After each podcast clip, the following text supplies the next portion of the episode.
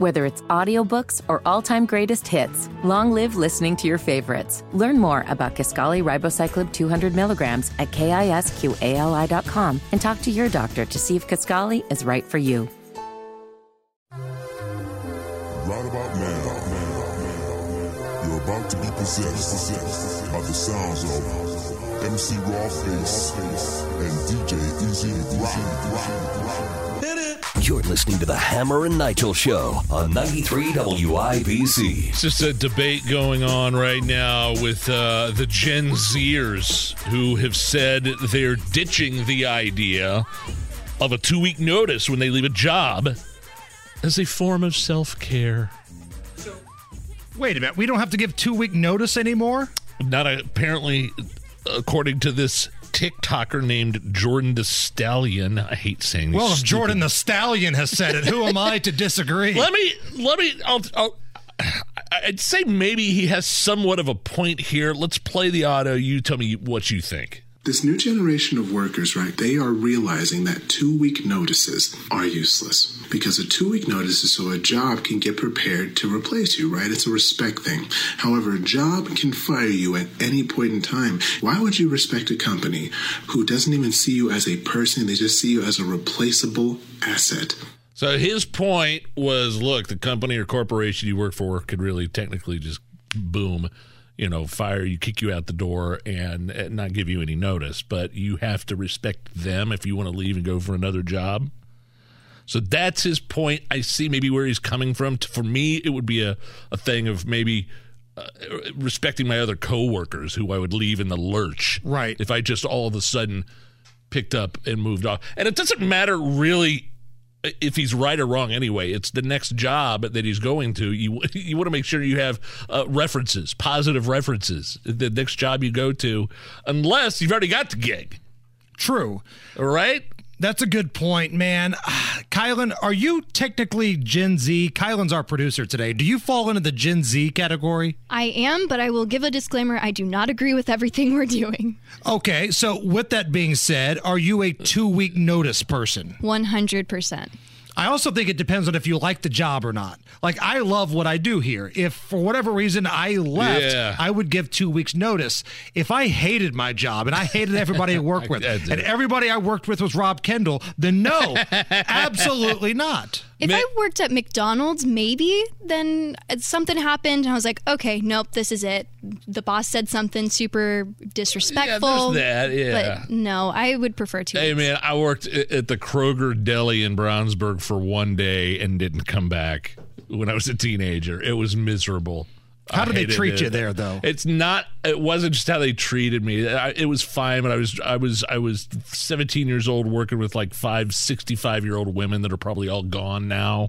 Oh no, like honestly, if you just do the math, I'm 46. kind of got Uh, dark real quick. and it just it, it was like I just couldn't I couldn't do it. it. It was such a long day. Like I I didn't even I, I didn't even expect a paycheck. I didn't even fill out the stuff to get my uh, first paycheck. I was done. I didn't I didn't come back. No Well, notice, who's no laughing now? Yeah. You're here and they're dead. Who got the last laugh now, baby?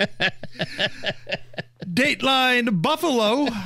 A Buffalo man who saved the lives of over 20 people during that big snowstorm that hit western New Oh York yeah. What did he break into a school or something? was what- awarded yeah. two Super Bowl tickets by the Buffalo Bills for his quick thinking and bravery.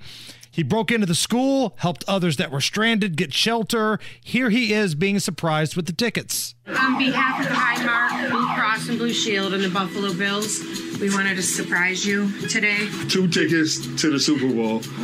We love you. We know what you did on Christmas Eve was very heroic, and you're our hero. And the Bills and Highmark want to present you with these tickets to go watch the Super Bowl. You know, there's just somebody somewhere. I'm so cynical. This is bad. But uh, Guy Relford had and I were talking about the original story this week, and I was like, you know, there's somebody somewhere in Buffalo that was considering maybe writing this guy an invoice for the damage that he had to do to break into the school. Right. You know what I mean? Like, the Waffle House somebody- people, like they did the waitress in the Waffle House brawl. They charged right. her with the damage. with this, yeah, because she broke a salt shaker. Defending something like herself from a flying Right. chair. I guarantee there is somebody somewhere in Buffalo sitting around some bureaucrat in a town hall just thinking of ways they could go after this guy, even though he saved 20 people and was able to provide shelter for them by, by breaking into the school. You're right. No good Isn't deed goes sucks? unpunished now, man. You're a hundred Hey, he's going right. to the Super Bowl, though. That's pretty cool. And the Bills got a shot to be there too. They're really good. They got a big game coming up against the Bengals uh, this weekend. There were some good games this weekend. There were. Like for the 49ers one sucked, but man, I, I actually was able to stay up for the Jacksonville game. the big comeback. Yeah, yeah, I couldn't I couldn't believe that game. And that how was the uh, unbelievable. the Dolphins? Nobody thought with a third string quarterback they'd be competitive. Yeah. They gave Buffalo Yeah, all yeah, they wanted and more. And last night, Tom Brady uh, got knocked out. First round of the playoffs by the Cowboys. Now, the Cowboys game was interesting last night because as good as they were offensively, special teams, not so much. Their kicker Oh, yeah. missed four straight extra points. Uh, this is uh, Troy Aikman, former Cowboys quarterback, who was also on the broadcast team, talking about what he was seeing. And now the drama of Brett Maher trying to hit an extra point. He's missed three tonight, four in a row. And he has done it again. They might be looking for a kicker next week. Oh. And this is a 24 to nothing game. That is four missed extra points tonight. And you just feel horrible for him. And again, not not field goals, extra points, Right. which are generally, I would assume, a little bit easier because they're at the they're at the same place every time. Right. Now, the league after- did move him back a few years did, ago, yeah, like but five or still, 10 yards. NFL kicker, you should hit an extra point. Certainly one out of four at the bare minimum. he did hit the fifth one. So, congratulations. You won the game and you were one for five on extra points. Uh, at halftime, it was crazy because they had a microphone on Jerry Jones. He was up in the suite, the Cowboys owner. Oh, yeah. This is what he had to say about the kicker. Get that son of a bitch off the field right now. Out. He's fired. He's fired. It's the Hammer and Nigel show.